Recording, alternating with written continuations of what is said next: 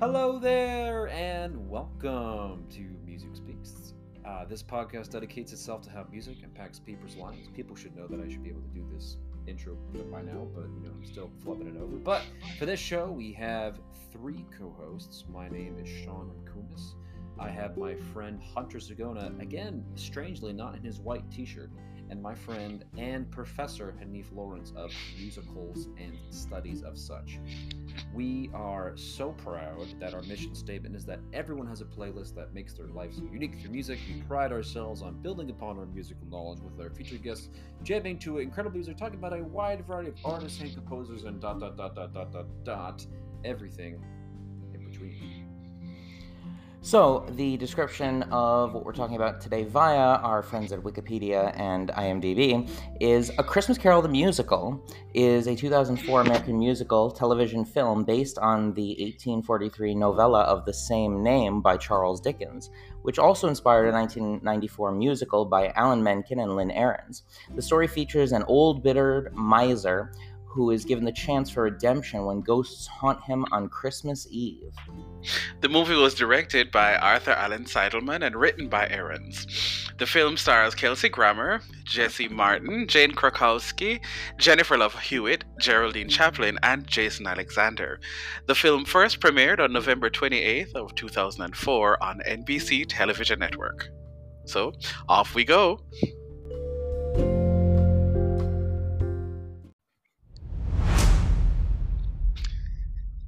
And we're back from that commercial break, from that long break that we took, a week long break. Yeah, here we are with part two. Um, so we're getting back into um, A Christmas Carol, right? The musical version from 2004. We're picking up where we left off. And we're starting this segment with Mr. Fezziwig's annual Christmas ball. That's where we are on the soundtrack right now. Um, Sean, what do you have to say about this one? This one is crazy, super long, ridiculous, over the top, dancing. We we literally just started this like a week ago, and we're still going over how much choreography we have in the show. It's it's absolutely ridiculous. This one in particular is is so fast. I think I talked to Hunter about this a week ago that we're doing a lot of Irish jigging in this number, and this yet is English, but we're doing a lot of Irish jigging in the show, which I don't really get, but it's kind of a cool thing that we're doing, which I think is kind of interesting. But what I find, sorry, go ahead. Uh, what I was going to say was that this number is is like again, it's very similar to the beginning where we use those nonsense words. You know, it's like it's kind of like it's kind of like all over the place. We don't really know what we're doing, but still, it's just this this this glimmer of like what is what is actually happening in this space. So it's pretty cool. Mm-hmm. I'm not so sure if all of these are like I wouldn't. Hmm. I don't know if I'd call these nonsense words. They more give me the vibe of vocables, like just vocal syllables that would match maybe an instrument. Mm. So almost like not necessarily vocal percussion, but definitely a vocable syllable. Rat tat tat tat tat gives me the feel of um, a snare drum like hitting the rim of a snare drum or so, or or uh, a snare drum with the snares on. It gives me that bright kind of sound. Sounds. Yeah, kind of like that. Um, and then Rumpa Pom Pom or Rum Pom Pom from earlier, it gives me Little Drummer Boy, which also kind of pulls out the the imagery or instills the imagery of Christmas.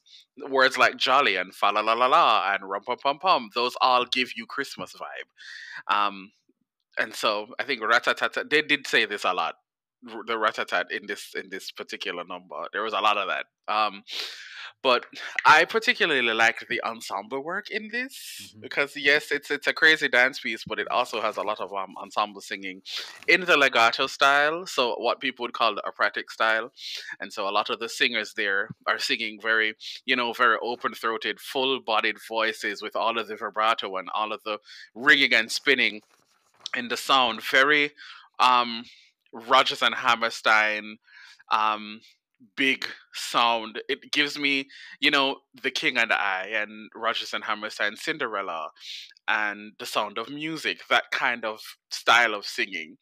Um, and so I really enjoyed that. Mm. My only issue with this was a lot of the in a lot of the places before I hand it over to Hunter, a lot of the places here, um, the choral arrangements have the deceptive cadences and deceptive endings of a lot of the phrases.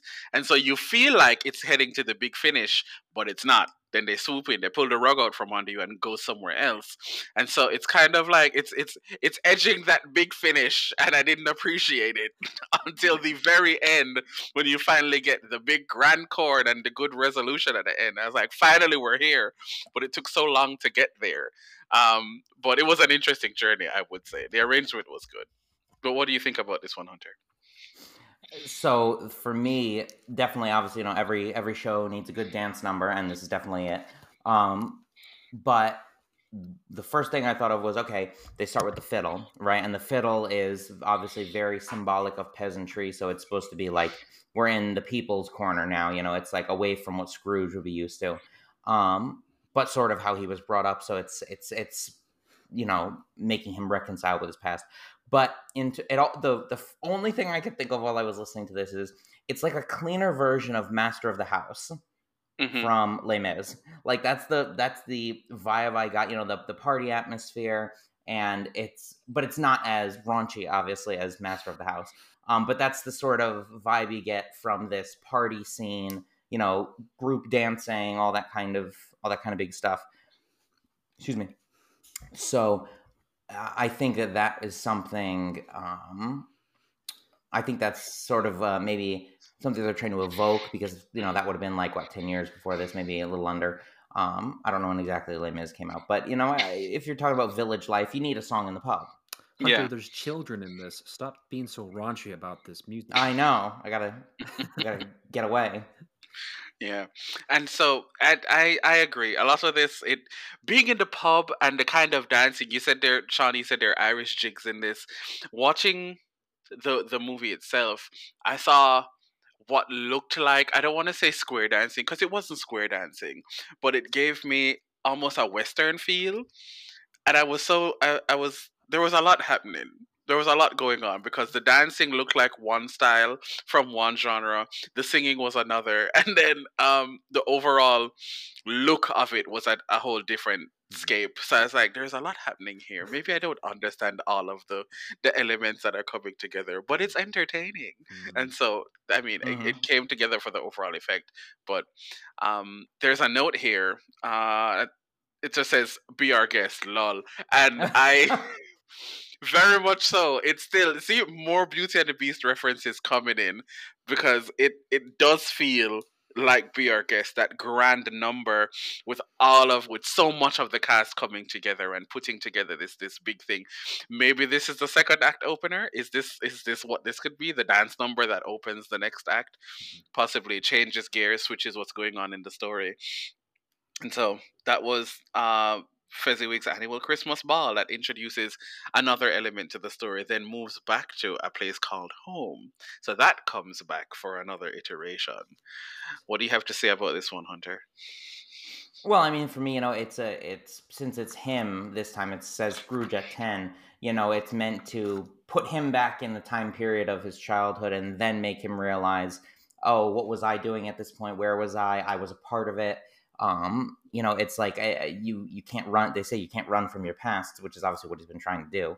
Um, and I think that serves as a, both a musical and visual reminder to the audience, um, calling back to the the original version of the song, which was just before um, Mr. Fezziwig's annual Christmas ball. So it's like that was an interlude almost to be bookended by the reprise. Mm-hmm.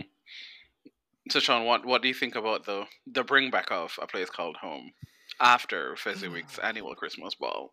It's it's it really is heartbreaking because you can see in the movie and you can see in the show how Scrooge does not want to live relive this memory at all mm-hmm. because this is the moment where he kind of loses everything and I feel like this is like a really big moment for him because he then realizes that this was the chance that he had to maybe have started a family um, mm-hmm. But that chance just kind of goes away like that because of a couple of simple words like I'm going to save up my money and then we'll get married.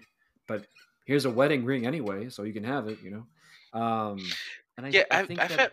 Oh, go ahead. ahead. Well, no, finish what you're saying first, and then I'll come in with with with with my left field comment.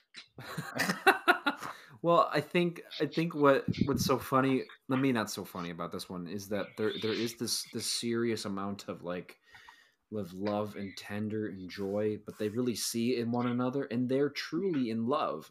And Scrooge doesn't want to face that. Like there was a moment where he was in love.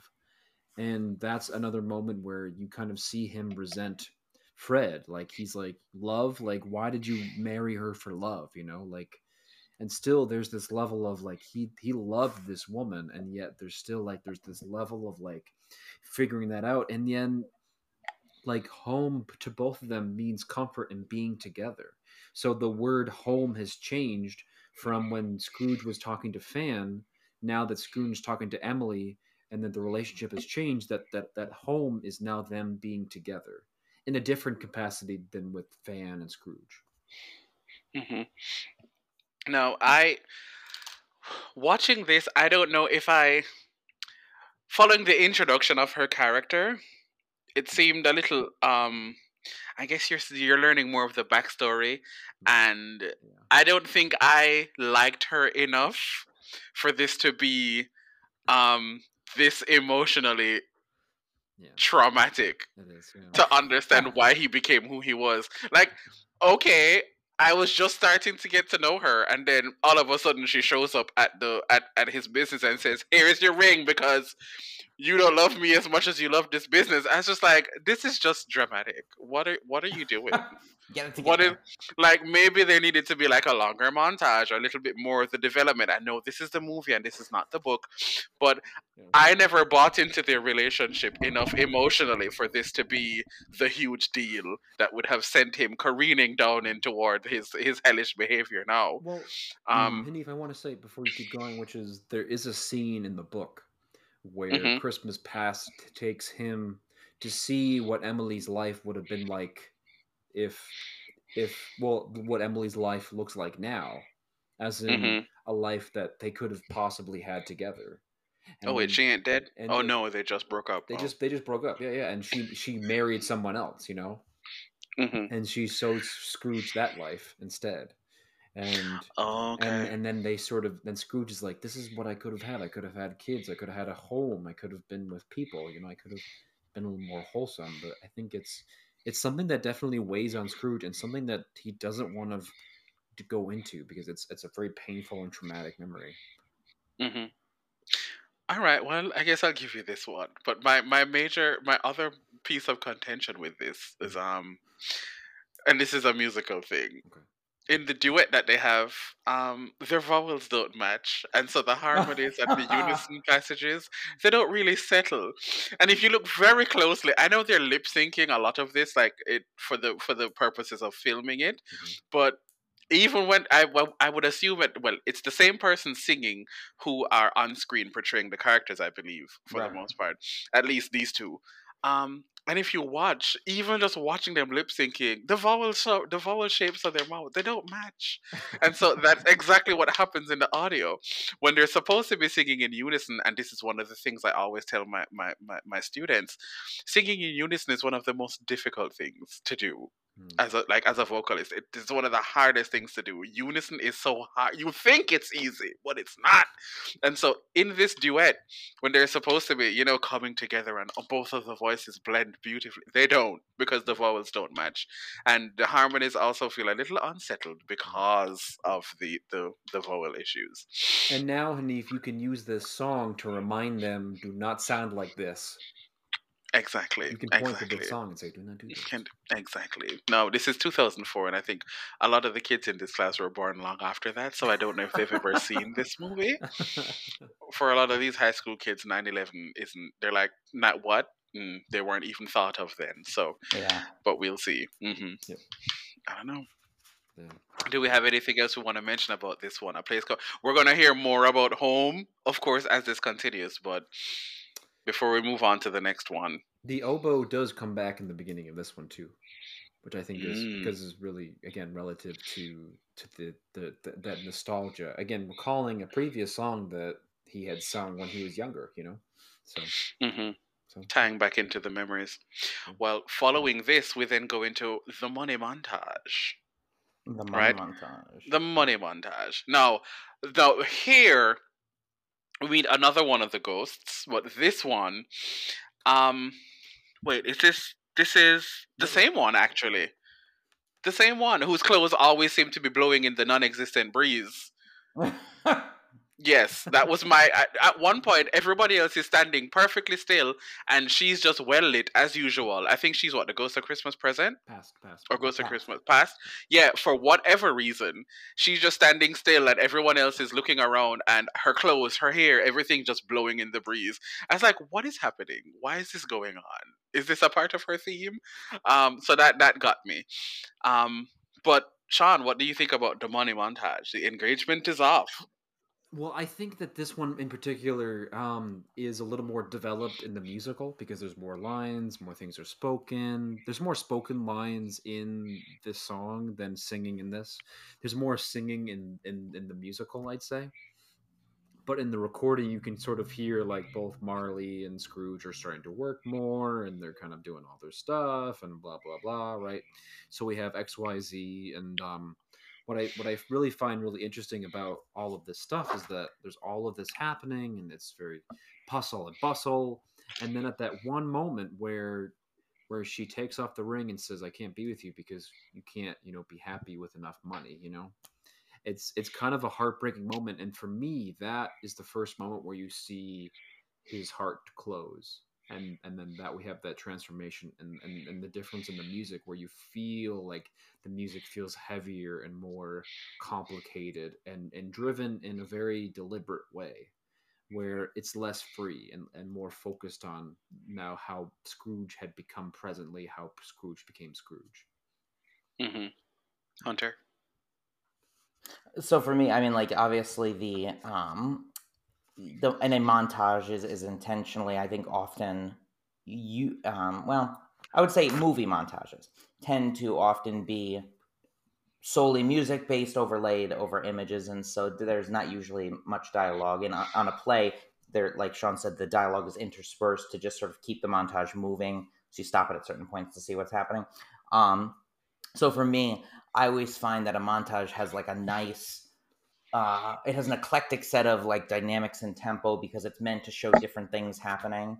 Um, and that's probably the biggest thing that stood out to me is that there- there's just there's a variety of different clips of songs and, and tempos and dynamics throughout the whole thing. Mm-hmm. And then near the in terms end, of plot obviously it's just yeah, it it helps give, fill out more of that that that story, more of the backstory, as, as Sean had mentioned Right. before. We're seeing more of the emotional weight. We're seeing a little more into what made Scrooge into who he is. yeah Um, but near the end, you touched on the fact that we hear many different themes in this montage. I heard a couple just quick passages, like not even a full three seconds worth of it, but I heard um, in the orchestration a theme that brought me back to Pocahontas. Savages. Oh. And so again, this was Uh-huh. 94. Pocahontas came out in 95 and is also an Alan Menken special. And Yes. there's one of the themes that that um just a short melody that's played um by what I believe would be the clarinet based on the sound of it in the texture that reminds me of um the opening of Savages at the uh, near the, the the right before the climax of Pocahontas. Um, for my Dis- for my deep Disney fans, this is um when Pocahontas' father is like, "This is what we feared. The pale face is a demon," and so it's all of that that that emotional weight, and it's starting to build toward this tension because John Smith and Pocahontas, and you know, it's just a problem. And so Mhm. that theme, that brooding theme, that darkness, that something is something is it's happening, it's building up toward this climax. That sound, um, that melody came up near the end of this montage. I was like, wait a second. And it took me there immediately because it sounds like literally the same phrase that was Mhm. used in Savages just less than a, la- a year later. So I'm just, that just, that, I don't know, that took me on a whole different journey. And I was like, okay, Alan Menken, we hear you. We hear you trying this theme out before you developed it later in your next project and made it into something even bigger. And so that was kind of interesting. So so far we've heard a little bit of Beauty, well, a lot of Beauty and the Beast, a little bit of Pocahontas, and we're hearing influences from every, from Rodgers and Hammerstein. We're hearing a little Sondheim, um, Gilbert and Sullivan. So we're hearing a lot, a lot of influences in this score so far, and that's, I guess, we're just hearing Alan Menken and all of his influences, Catalog. his catalog, everything in one, right? And so following the money montage, where we get a, a, a deeper look into Scrooge, who he is and why he is who he is, we go into abundance and charity. So this is another crazy dance number. Hunter, what do you think of this one? So this is, I believe, the introduction of Jesse L. Martin, um, who plays the Ghost of Christmas Present, and um, you know this is. It has a nice opening before the melody, as so many of the of the numbers do, but and but it eventually expands into this big Ziegfeld s production um, with like chorus girls and uh, you know choir and all that kind of stuff. Um, playing, I think, on the the double meaning of um, in the title abundance and charity, Mhm. like abundance being grandiose and and plenty and all that kind of stuff. Mm-hmm. So you know, in come all these performers and like he's got a big production number going on. You know, you expect to see some jazz hands everywhere. You know, and uh, it's really like gratuitous, which is sort of Scrooge. Well, it's sort of the opposite of Scrooge, right? Because he's not gratuitous at all. He's very miserly. Um, but I feel like that's I don't know. It's an interesting contrast because he does. No one sees him as gratuitous because he has so much money, um, and where, while everyone else has none. Right. What just, that's what I thought of. What I stood love, out sorry, I to was me gonna say love the vocal. The, I love the vocals of the the, the chorus girls. of the chorus girls? Yeah, yeah. It it is another big number. It's a big number, but what what got me about this piece before I Mhm. throw this over to Sean is the level of camp in this character. The oh. level of camp in the Ghost of Christmas Present is such that it screams to be just a drag number. The whole thing with all of the the showgirls and the, just the production quality and the musical quality of it all. The how if you watch this movie and see this scene, even out of context, I could see this person, the Ghost of Christmas Present, very much being just an epic drag queen, just a drag performer, and this whole number could be a drag number, one hundred percent, Mhm. and it would still work in this context because it's just so over the top. It's so grandiose. It's it's just it it begs to be. Someone needs to take it and make it um, a feature on their show. Um, and so I guess with with how big his acting is and and the character of of the Ghost of Christmas Present, the the the the, the costuming, everything, it just seems to be quite the the big production number, a big number in this production. Mhm. Sean, what do you think about about abundance and charity? No doubt, because Jesse Martin's, as we all know, has that really iconic role in Rent, and and Rent did come eight years prior to this part for Jesse.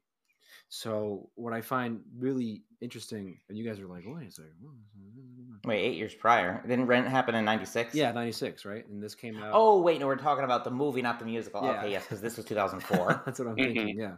So, um, but I find really interesting about that is that yes, it comes from this huge. It's it's, it's just it's like it's overflowing and it's crazy and it's it's like Hunter was saying, abundance. It's just just like there's just so much that we have, and the first scene that we see that both the Christmas of uh, sorry, the Ghost of Christmas Present and Scrooge have is that long table full of like gourds and gourds of food. It's it's, it's absolutely ridiculous. And when you read it, the, the when you read the book, there's like pages and pages of like descriptions of what's on the table and like different kinds of yams and steaks and like it's ridiculous. But I think that that is what this comes from, and I love telling the story because it's so true and it happened um, on Thursday.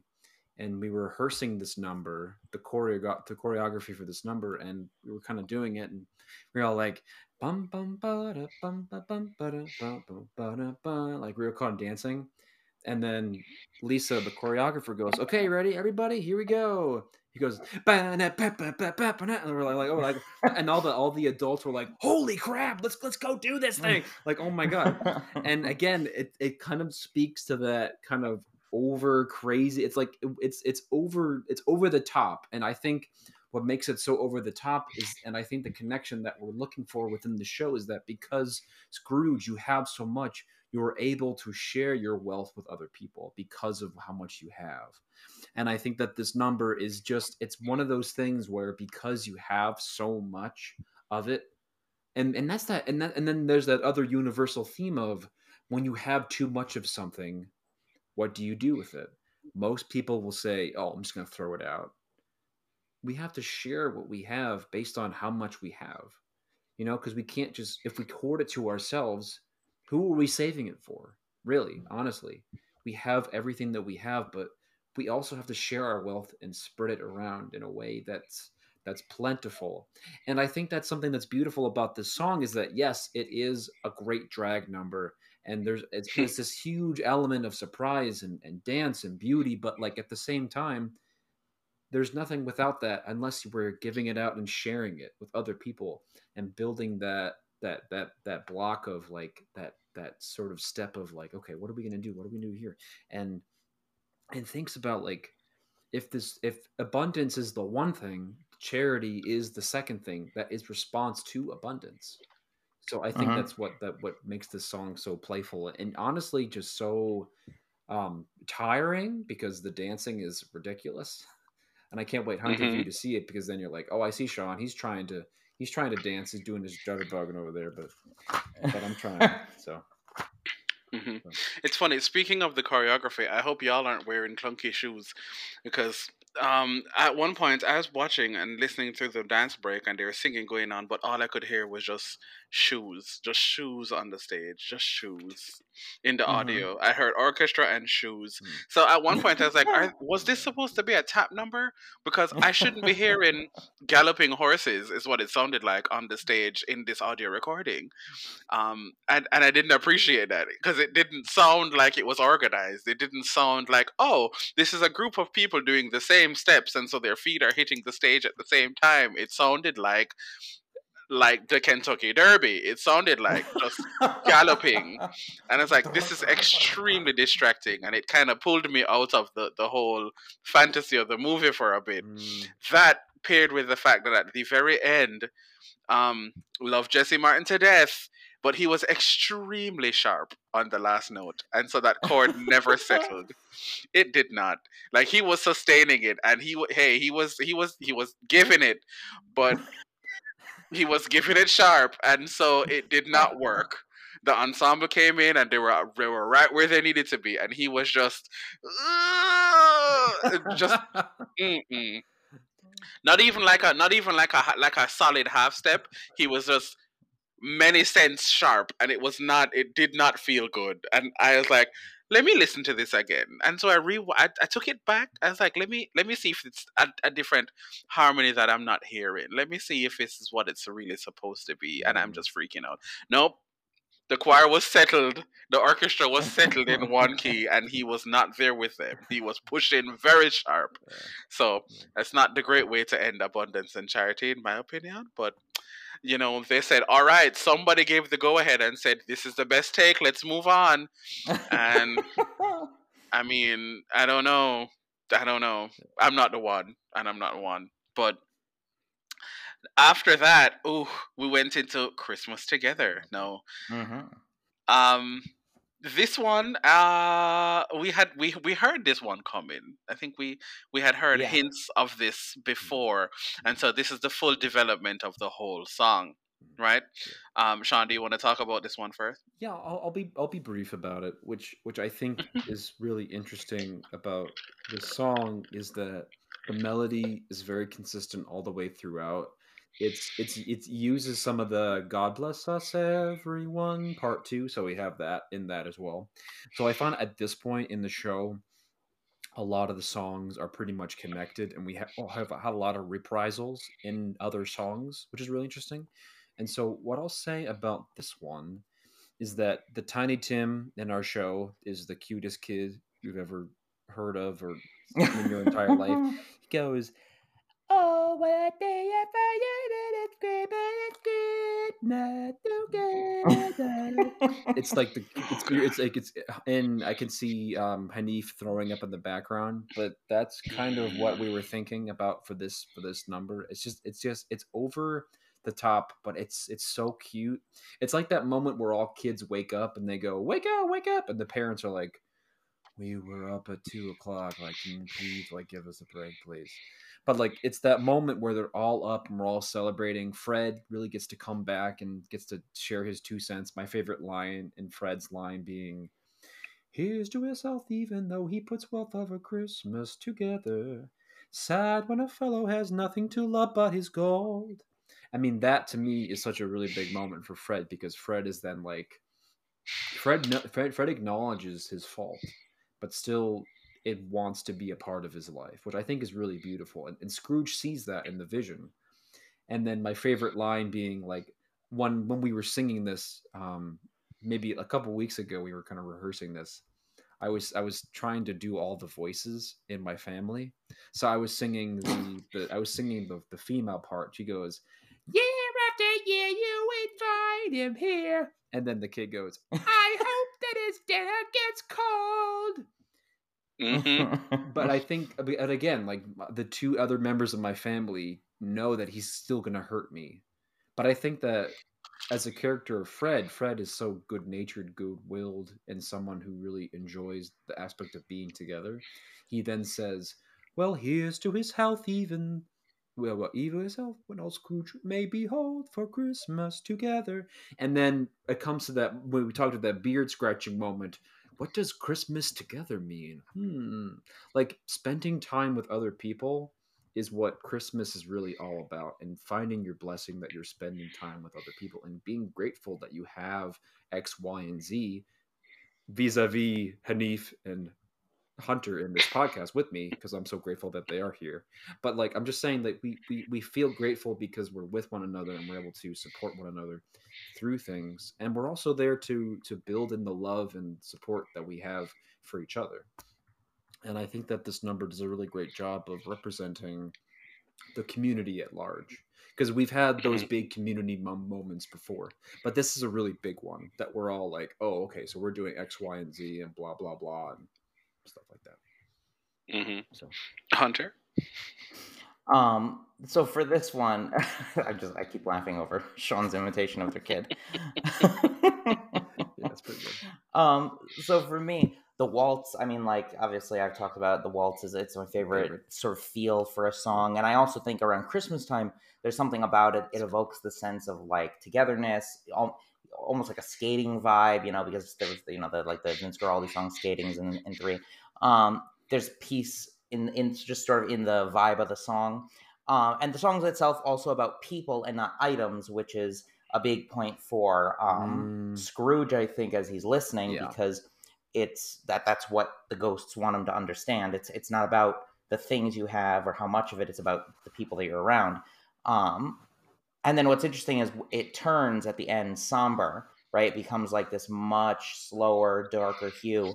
And it really, I think, is meant to shift to Scrooge's perspective musically, um, not just in on screen. Mm-hmm. Yeah, that's true. That's true.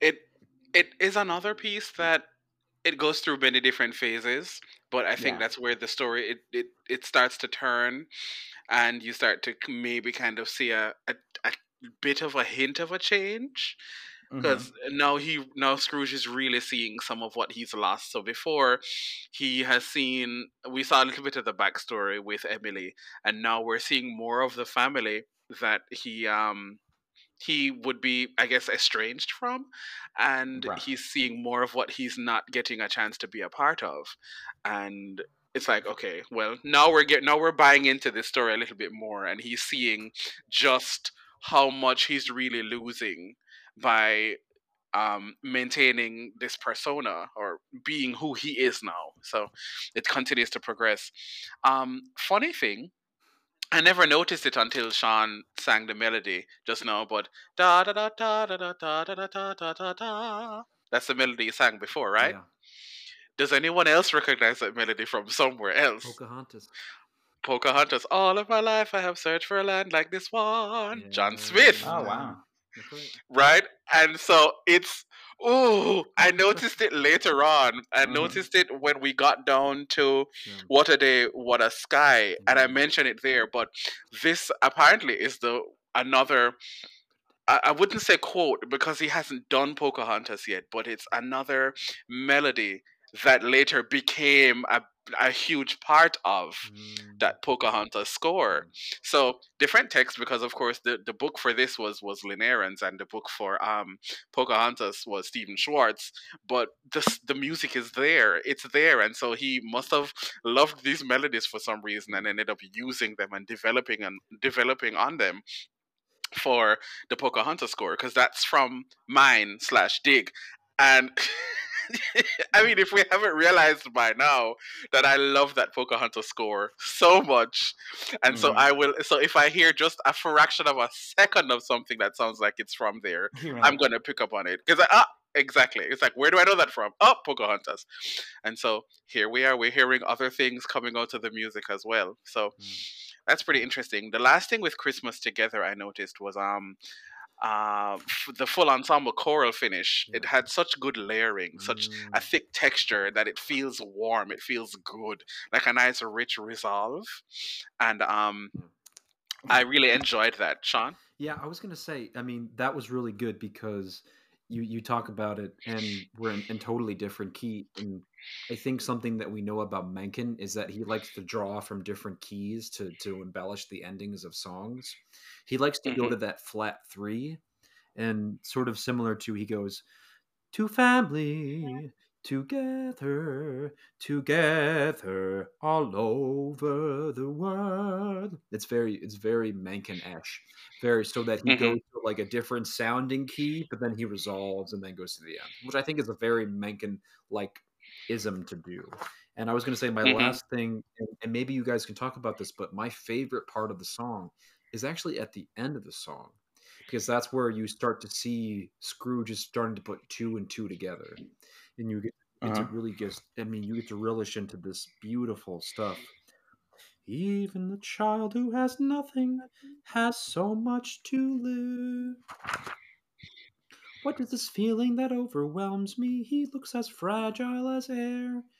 His gent, he'll fa- ah boy, how gently his father is placing him there. I mean, it's just, it's, it's, it's, it's heartbreaking. Again, sort of very similar to a place called home, where you have that connection with the song, and then now you see that Scrooge is starting to sing the music that the villagers are singing, and that he's buying into their cult. And so, what we're really trying to find in that music is that the love is there, and now we just have to just rip it open with Christmas, uh, Ghost of Christmas Future. hmm uh, It's. I, I mean, you're right, but again, with the melody you just sang, again, it's another. It's from the same song in Pocahontas.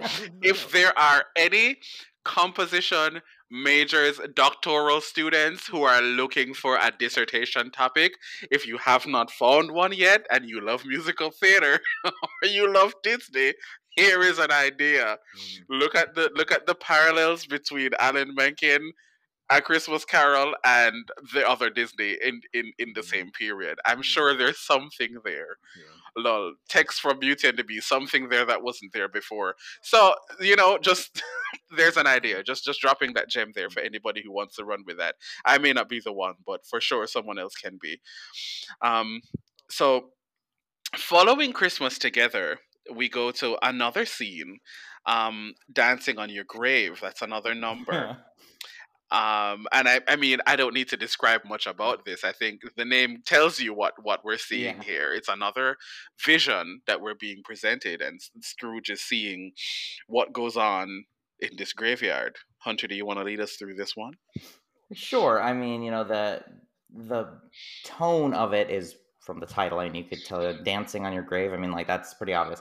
It's reminiscent of gloom. I mean, even in the music, the beat moves, which is interesting. But what I found, and this is like very musical, like analytical. But if you cut the beat in half, um, it has a very dirge-like feel, which is only sped up by the fact that like you count. Oh, look, there's there's Sean showing you the music highlighted Mhm. um and the the dirge is hidden behind the the way that the vocalists are singing. But I imagine, like, I almost envision like zombies walking because I, I didn't see the movie. I didn't watch the movie.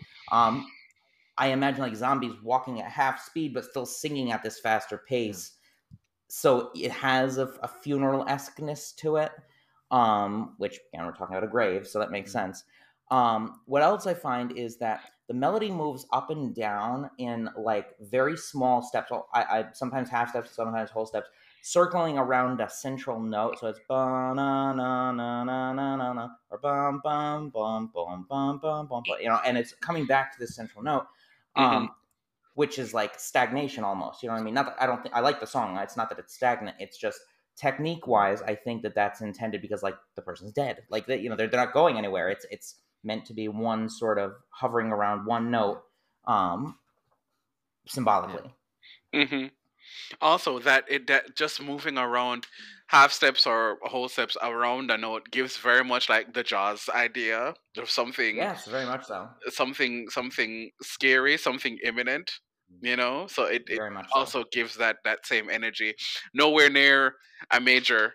It's always like the seconds or minor thirds always giving you that darkness that kind of brooding sense that something is about to happen or mm-hmm. something eerie is happening um, right. Sean? Yeah, I'll say this, which is the lyrics really punctuate with the with the aspect of the shovel that's happening while they're digging his grave. And so listen to the rhythm of the shovel and the gravel and the murmurs of the spirits that you fear. And so I highlighted all of the accents that are in the music. And so it's listen to the rhythm of the shovel and the gravel, right? And so basically, mm-hmm. what the thing is, you can hear the crack of the shovel in the ground. And I think that is such a powerful thing to do, especially when you're in that low register in Hunter. You got really close on zombies, but they're actually monks. And, monks. monks oh, are, okay. Oh, go yeah, like hood and yeah. So they're like they're they're shoveling his grave, and so basically, my favorite part is when the lower bass goes, "Your future is here." Right. Yeah. Your future is here. You see all those low notes right there. It's very funny. Mm-hmm. For those, um, this is a podcast, not a not a visual way to look at something. but what I'm saying is, it's really interesting and similar to similar to what the what the monks are doing. Then Scrooge, because then goes on to lead me to the future. I don't know what hell awaits me, but I know I have to go there to return tear me into shreds and recreate me. He still doesn't realize what's going on at that point. Like he's like, why are you showing me someone digging up a grave? Like why are you why are you doing mm-hmm. that, right? And but it doesn't. It, it gets better because I'm in. I'm one of the businessmen that kind of like goes into that back, sort of very similar to didn't he die? Didn't who die, sir? Terrible Mino, what's his name? Could care less. Neither could I, sir. At funeral day, and no one came. What did he leave? No one knows, and nobody chose to mourn his fate. So he has that mm-hmm. realization of like, wait a second, they're talking about me, and maybe I really didn't leave anything behind because people couldn't remember me, you know. So yeah, doesn't this funeral scene start with Tiny Tim's grave? I mean, spoiler alert. No, a little bit, oh, little bit, okay. little bit later. You're so close. It's later, You're okay. So, so, so okay. Jumping the gun. I was like, whoops. Okay, I don't know. Cut that out if you wanna. But dancing on your grave. This, um, this particular scene, like the sound of it, also reminded me of mm-hmm. something else from the '90s. It was from the nanny. There's that scene where Bobby Sophie appears to her in a dream. Mm and the whole theme of that dream was Fiddler on the Roof, mm. the the graveyard scene, yeah. and they were all dressed. It was all grays and and blues and blacks, and everybody had the pale face.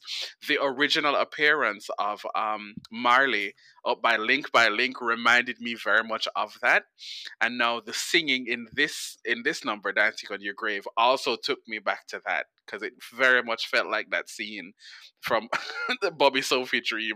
I mean, and if you if you Google it, you'll see exactly what I'm talking about. And if you happen to watch the movie, um, for for the Christmas Carol, which is uh, on YouTube for free, by the way, um, then you can also see it there, hmm. and you see how how closely related they are. It's still very, very much the early '90s, early to mid '90s. You guys also recognize Link by Link? That's sung later in the song by a character named Old Joe. These are nice. I'll give you eight three to eight, mom. Because that does that kind of ring a bell at all? Oh, Yeah, but but no, I didn't that notice. Back, yeah, I didn't notice cool. that. Yeah, Mhm. sung by the same character in the show, by the way. So, ha, ha, ha, okay.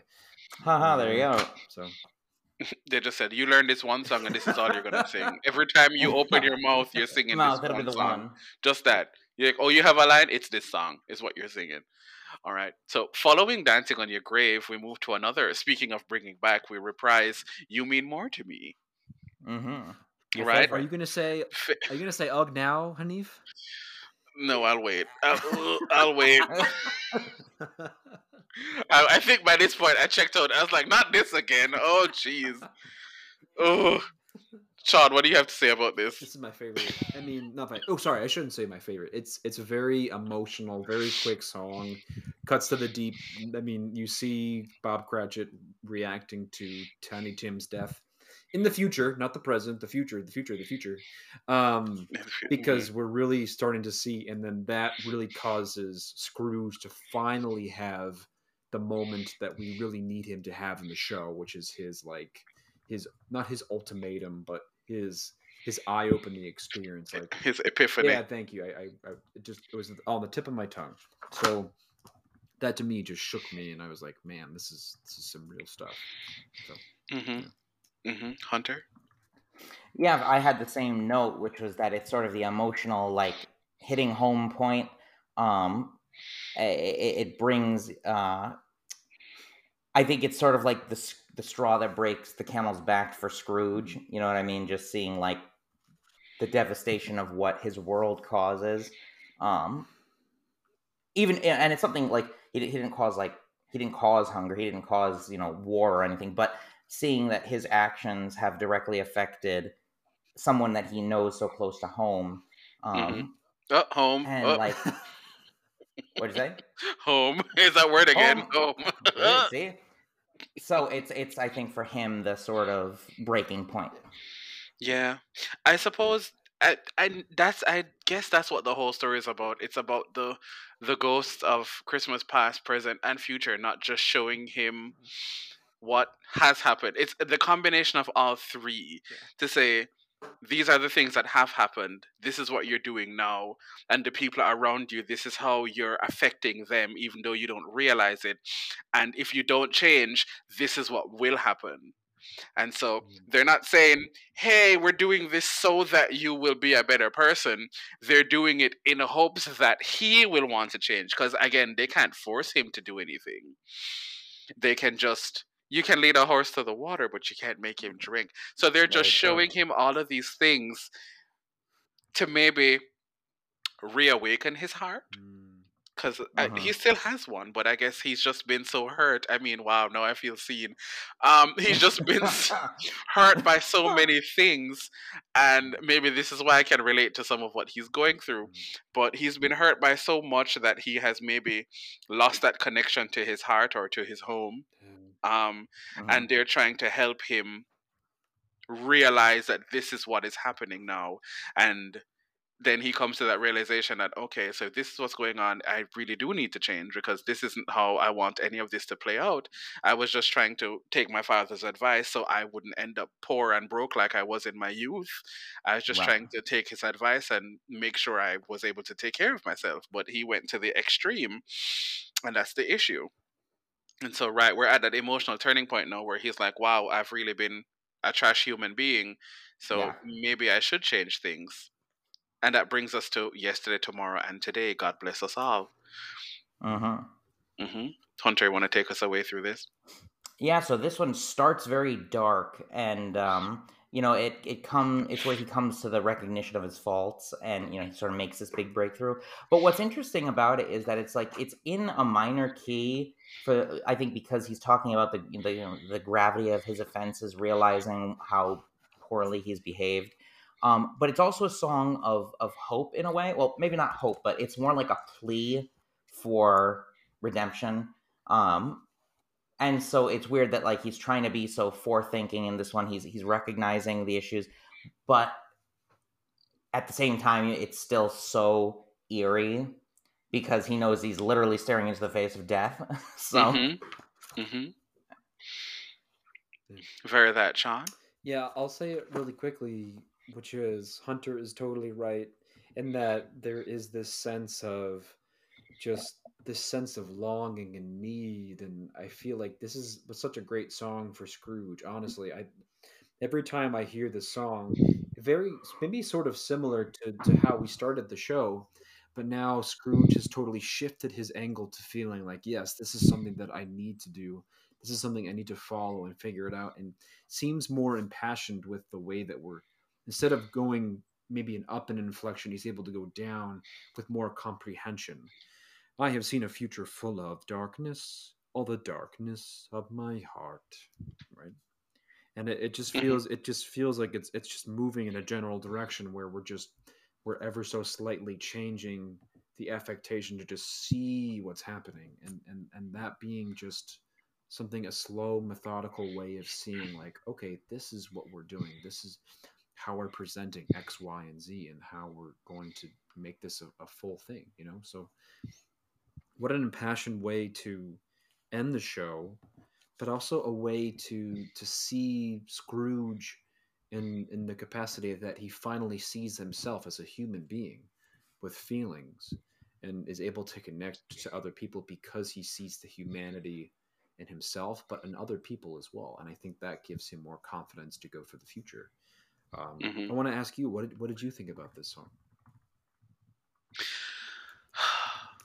I I actually I I know we I've taken notes on a bunch of these. I have no notes on this one. He he mm-hmm. sang very well in this. Mm.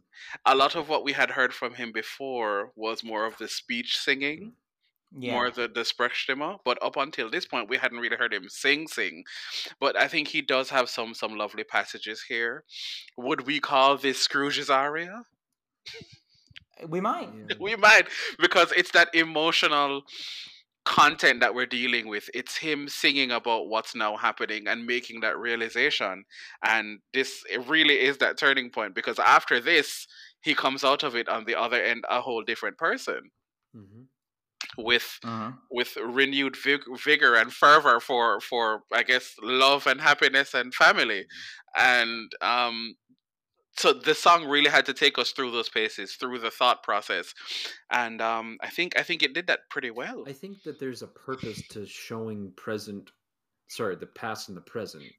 But we we were we were just curious. I mean, I think it leaves the audience saying he knows what he did in the past, and that hurts him. hmm He knows what it looks like in the future. Like, why do we still have to show him the future? Right? He Mhm. has to be reminded of if things go the way that they are now, and he doesn't change. This is how he will be remembered, and he will not be Yeah. able to forgive himself for for what he hasn't been able to do for the people in the future. You know. Yeah. There was also a moment when um after seeing I think it was Christmas present when he saw um that Tiny Tim wasn't well and that the Mm, family was trying to deal with that and he said, But I didn't know Tiny Tim wasn't well. Why did nobody tell me? And um I think the ghost said, But they tried to tell you. They mm, tried. Yeah. But you you didn't you didn't care enough to listen. And so then he realized that was like a like a like a like a gut punch. He's just like, Oh wow, you're right. Mhm. And so more things to make him, I guess, feel bad, feel remorseful, and be like, "Wow, I'm a garbage human, and I need to do better about things." Garbage human. And so, so a lot of that really did come into play here, and this is his turning point. At the end of this, he starts anew with "What a day, what a sky." He's a whole different Oh person, man, what a great. and again. Many of these, many of the moments in this, this is where I had elements, modulations, and melodic phrases from from mine slash dig from Pocahontas. So much of this, so much of this is um is content that en- ends up being in in Pocahontas in, in mine and Mhm. dig. It's so good. It's good music. It's stirring music. Um, the progressions that are used, um, the movement through the different um tonal centers and the emotions that are brought out, the kind of jubilance, the joy, the um how would I put this? Going into the unknown Mm, but also feeling as though everything is opening up. Yeah, it's going into the unknown, um, going out into this this wide world that all of a sudden is new. All of those elements of mine and dig are here in What a Day, What a Sky. Right, Mhm. Hunter? What would you say? Yeah, for this one, um, you know, it's uh, how do I describe it? The the word sky I think is the important part here because it's sort of um, you know, there's these rising strings, the glockenspiel that plays, and the bells. They symbolize now, you know, again, just like when uh, Jane Krakowski was singing, you know, snow, sky, heaven, all has this very open feel. Um, and to that typical bell passage that they use a dun dun dun dun dun dun dun, dun you know, Mhm. that that which is it which is cool. If it's used, it's used really well. Um, and then Sean, you gotta love the trumpet interjection It's in there. Um, when it when it plays after the after the melody, which is just great. Um, Yep. Yeah. And um has very Menken resolve to it. You know what I mean? It has that very um almost like uh what's the song from Hercules? Um Where I Belong. Mhm. You know what I mean? So it has that when he's flying through the sky, the reprise, and he's talking about right where I belong, and he's going through, you know, Mhm. uh, after he meets his father. Um, so that was sort of the first thing that I said. It just it fits very well with the title. It gives the emotion that you want, and uh, I think it's a good way to lead into the reprise at the end. Yeah. And also, too, I mean, I think, like you said, I what what really hits me the most, and I love playing Fred, because Fred gets to really sing the end tune at the end of the song, and many of you guys might have heard it, but I want to ask you where he gets the song from, because he sings, "There's a place in my heart where you've always been for me." What is the question there? Is that from somewhere else earlier in this Yeah, show? what's the name of that song? There's a place in know. my heart where you've always been for me. Home. Home. Look at that. there it is. That's that's it. Does make sense. That does make sense. Again, with the, the theme of home and and being Yeah. there in that comfortable place Mm. where everything is right and the Wi-Fi connects automatically. Yeah, yeah. Yep. Home. That's the one. But I, I see here in in the notes French horn octaves, lol. Um, there are all these musical elements, and just like with the trumpet interjection, it's like it's heralding something new. It's it's Mhm. it's a triumphant fanfare, and nothing gives a good fanfare like brass. And so that's just yeah, of course. it, it how it's how it brings it in.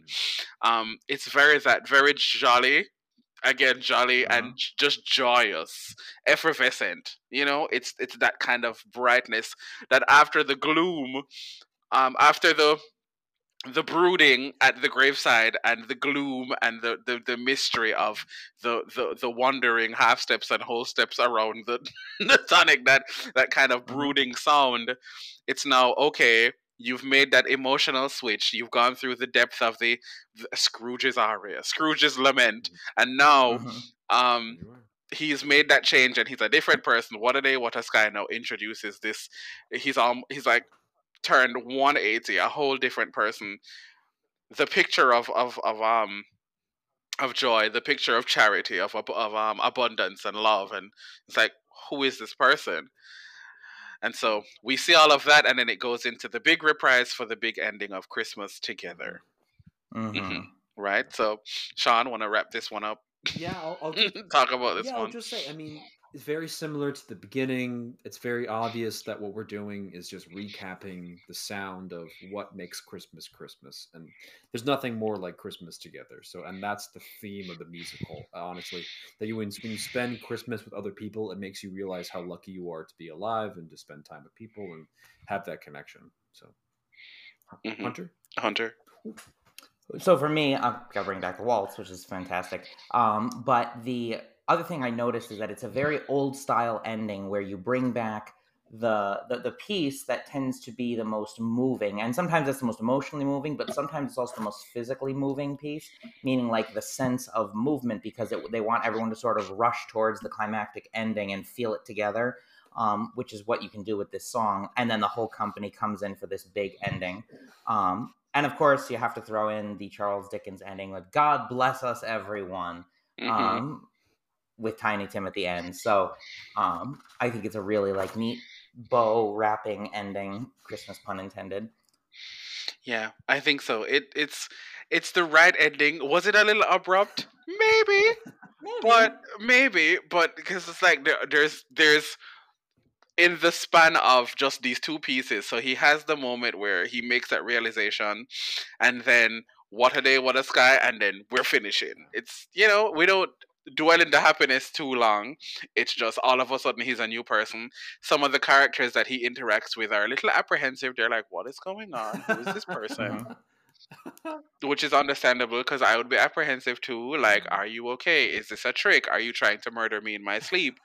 Um, but Mm. everybody, I guess, kind of buys into it, and then he shows up at his family's house, and they're like, "Wow, I love that they're waiting. They're waiting there Yeah. with open arms. Like they don't expect him, but they're like, "Hey, we always set a place just in just in case. He's always invited." He turns up, and the family is like, "Hey, wow, we're so happy you came. There isn't any apprehension about it." about Right. him being there and there's that warmth and the music really it's just that that that joy that jubilation in the music it leaves you with that good feeling as you said it nicely wraps it up with a bow and finishes it up so honestly yeah i'd probably go watch a stage a, a stage um production of this if i could if there were one in my town or close by Yeah. sadly there is not but you know what you gonna It's do always here if you'd But it like was- to make the eight-hour trip up here, if you'd like to. the eight hour sorry, journey. sorry, sorry. Um, Almost twenty-four hour trip up here. Yikes! On my bicycle, yeah. I fear that may be longer than 24, but here we are. I'll buy a jetpack soon and make it make my way up Oh, there to the eastern Please seaboard. do. Please do. And so, Hanif Hunter, I will probably have the last word, which is thank you both for doing this with me today. I mean, I've been very lucky to have this show in my pocket because I've been able to return to theater and just remember how awesome it is to be part of the cast, and then also share my love of the music musical with you guys, and, and that's that's also a pleasure too. So. So thank you, Yeah. Hanif, for doing this awesome. last minute, and thank you, Hunter, for also doing this. Because I mean, you are contractually obligated to be here, so um, so that's that's that otherwise. But thank you both for being here, and I, I appreciate that. Sure, we're we're grateful to have Always you here pleasure. as well, Sean. We're grateful you're here with us this right, we time. are. Wow, we're we're blessed to have you here Blessed. with us Your presence is, is a blessing. Yeah, Mm. yeah. And as we're all pondering Christmas together, I mean, thank you for for figuring that out too. Um, and uh, we'll see you next time. So take care, Hanif, and we'll see you soon. alrighty, my pleasure.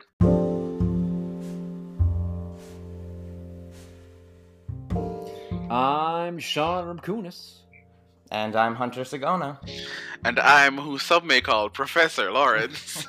and we'll see you next time when we discuss Beethoven 5.